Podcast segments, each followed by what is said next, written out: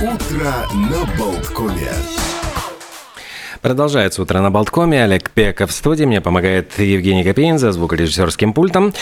И давайте поговорим о новостях науки и техники.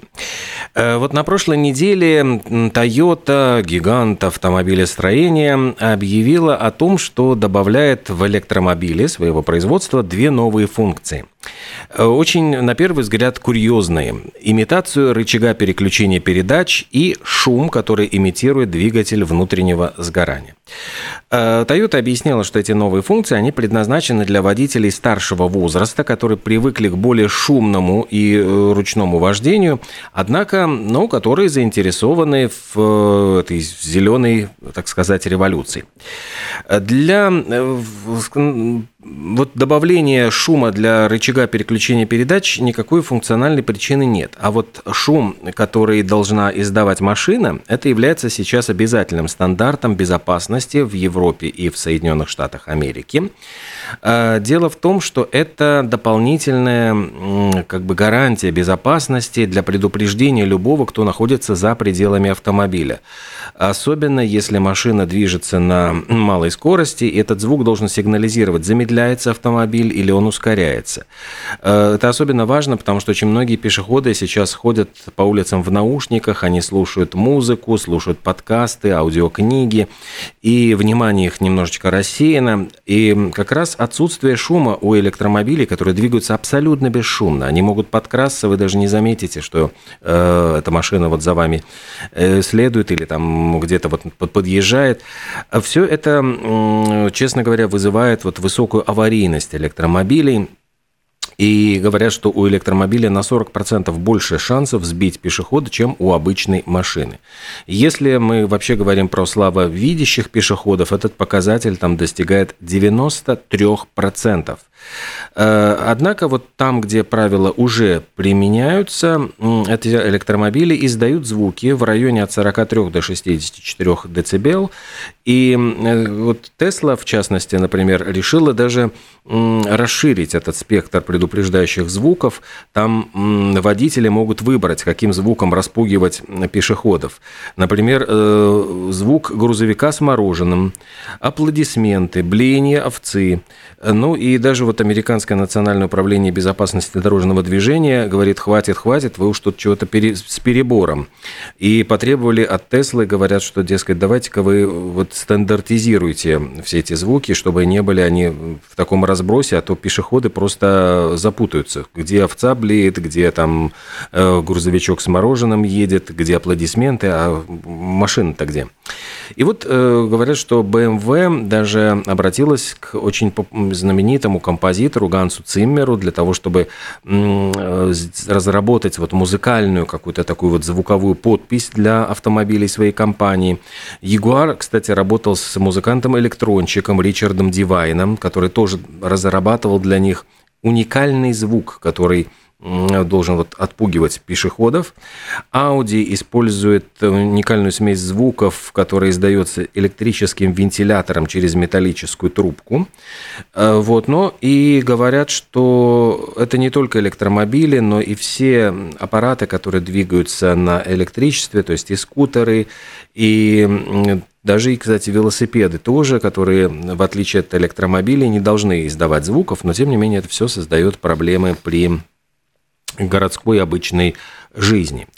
Э, ну и вот исследование, которое проводилось э, в прошлом году в Солфордском университете, показало, что в городской среде и при шуме около 50 дБ пешеход э, обнаружит присутствие или приближение электрического скутера, который движется со скоростью 20 км в час, когда он находится от него в 5 метрах.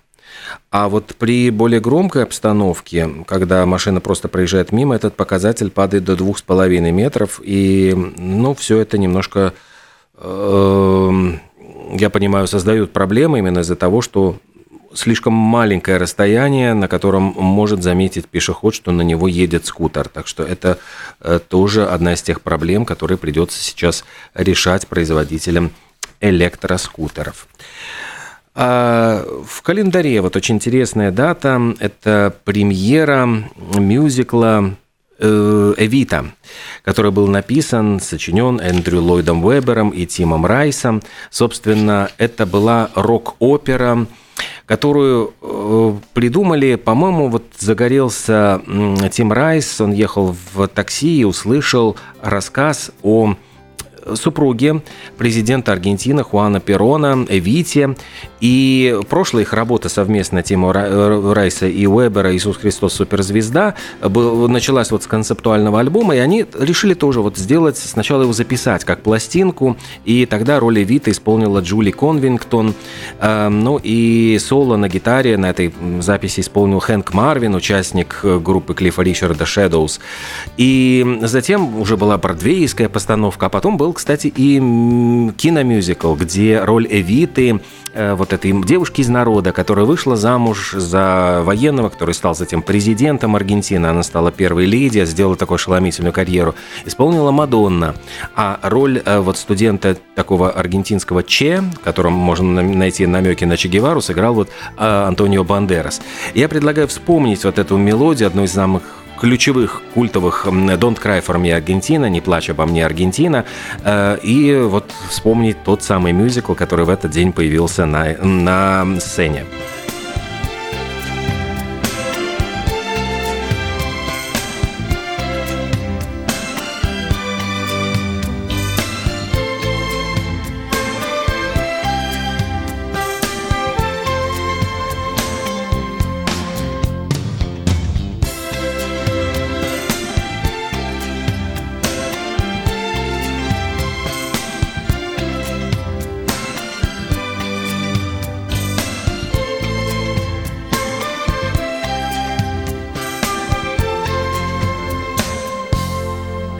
Я еще раз напомню, что именно в этот день на сцене в Лондоне состоялась премьера в 1978 году мюзикла «Эвита» Эндрю Ллойда Вебера и Тима Райса.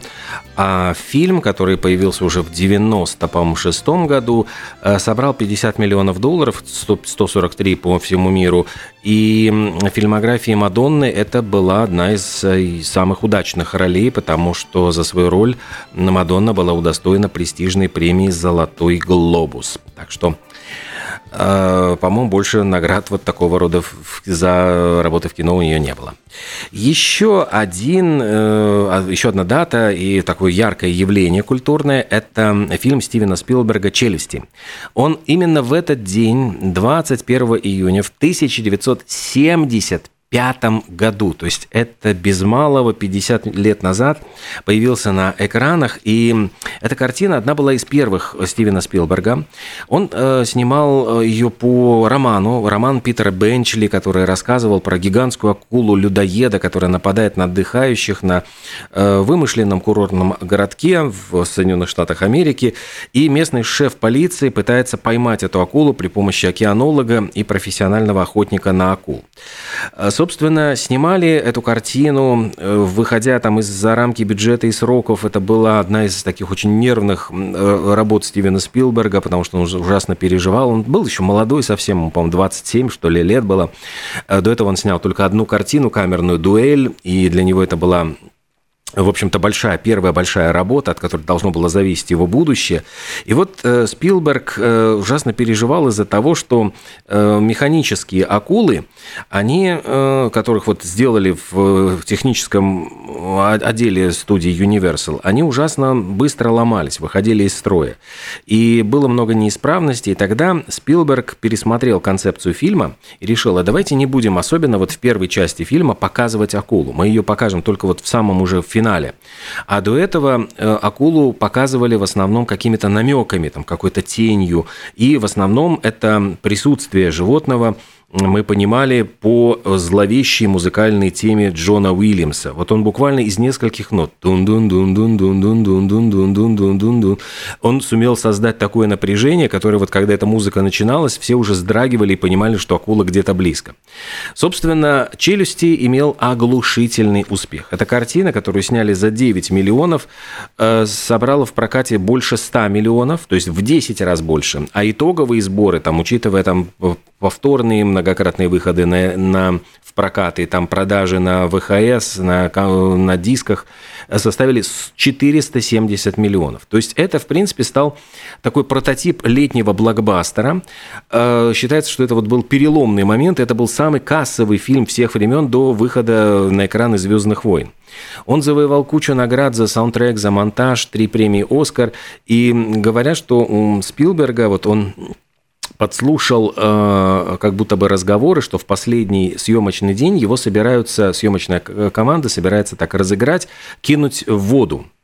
А, и он не пришел на съемку, доверил все своим ассистентам. И после этого, после успеха фильма, суеверный Спилберг стал э, вот этот ритуал выполнять. То есть последний съемочный день он никогда не приходит на съемочную площадку. Я читал, что просто вот э, потому, что он э, как бы считал, что это знак, который ему помогает его фильмом, э, его фильмом ну, стать кассовым блокбастером, кассовым хитом. Ну а в 2001 году «Челюсти» э, выбрали в библиотеку Конгресса для хранения в Национальном реестре фильмов Соединенных Штатов. То есть это признается культурное, историческое значение картины как произведения искусства. Ну и еще один момент забавный, что в фантастической комедии Роберта Земекиса «Назад в будущее 2», где действие происходит в будущем, э, упоминается фильм «Челюсти 19», уже режиссера Макса Спилберга, так вот звали сына Стивена Спилберга. В общем, была такая дружеская, я бы сказал, подколка со стороны Роберта Земекиса, э, человеку, ну, которого он считал, в принципе, и своим учителем. Еще одна интересная дата, которая связана вот у нас с музыкальным тоже номером. Э, в 2015 году Тейлор Свифт она сумела буквально произвести, ну как, не то чтобы революцию, но она стала инициатором очень важной, ну вот инициативы, скажем так, вот она э, вынудила Apple Music изменить свою политику оплаты, потому что она заявила, что я отказываюсь вам раз, э, разрешать контролировать мой последний альбом, э, потому что вы э, устраиваете трехмесячную бесплатную пробную версию, предлагаю ее подписчикам, то есть вот три месяца можно мою пластинку бесплатно слушать, и я от этого не получаю вообще ни копейки. Вы же не раздаете айфоны бесплатно, так и мою музыку нечего нечего раздавать бесплатно. Ну, в общем, ее логика возымела действие, и с тех пор Apple заявила, что будет платить артистам даже за ту музыку, которая транслируется во время пробных периодов. Давайте вспомним Тейлор Свифт с ее одним из больших хитов. shake, shake, shake.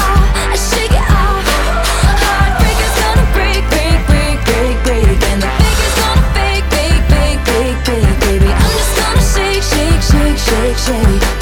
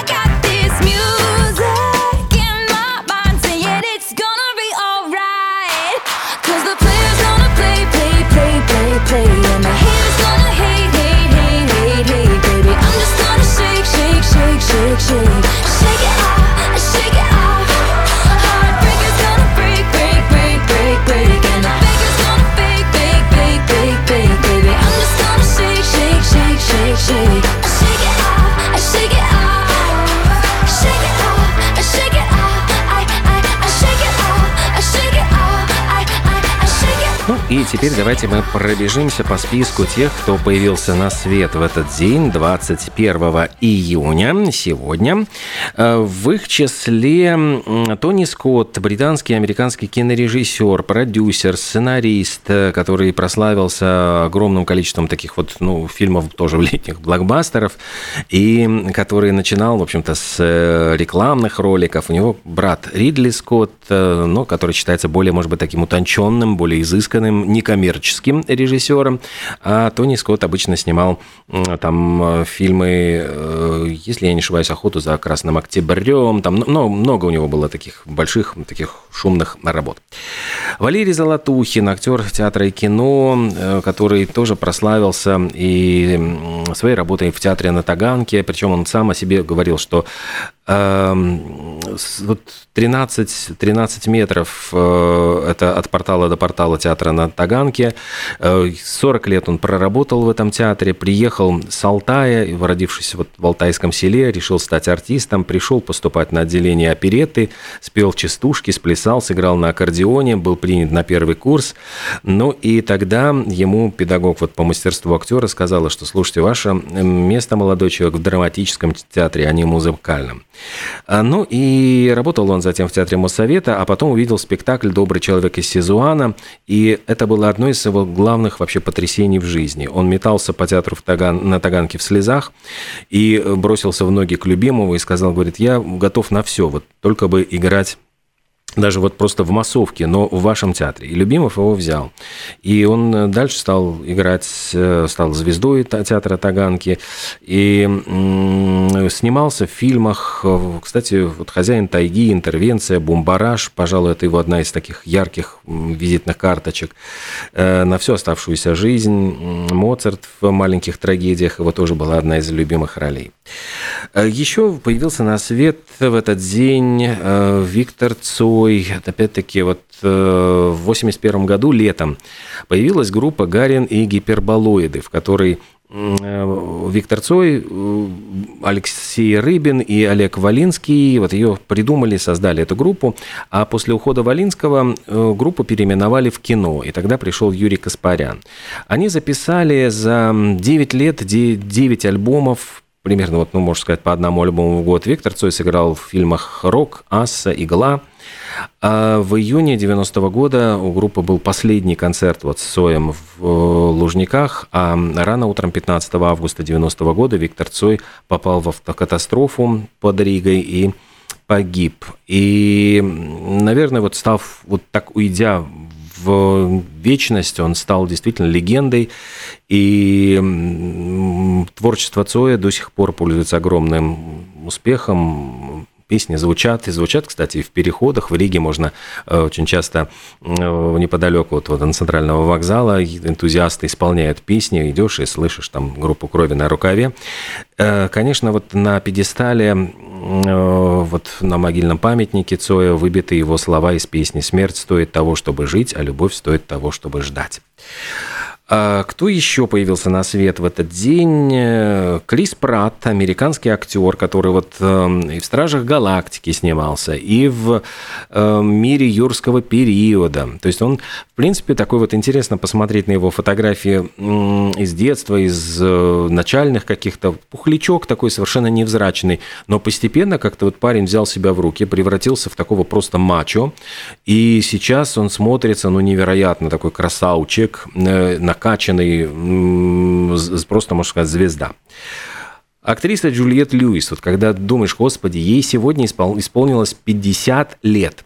Актриса, которая начинала еще девочкой-подростком в фильме «Мы страха». Она сыграла дочку главного героя, а главного героя играл, сейчас вот я пытаюсь вспомнить, кто, сейчас я, ну вот э, Роберт Де Ниро играл злодея, который терроризирует адвоката, у которого, ну, и его семью, и в том числе вот маленькую дочку, которая сыграла Джульет Льюис, и это стала ее такая прорывная роль в кино, она э, стала звездой, затем были «Прирожденные убийцы», фильм Оливера Стоуна, снятый по сценарию Квентина Тарантино, правда, Тарантино от этого сценария потом отрекся и сказал, что это очень много было ну, переворона в этом сценарии, дескать, ему этот, э, этот фильм не, не покатил, не понравился, но фильм произвел ошеломляющее, конечно, впечатление именно вот этой парочкой, парочкой психопатов-убийц, Джульет Льюис и Вуди Харрельсон, вот они тогда были молодые, красивые, совершенно безбашенные.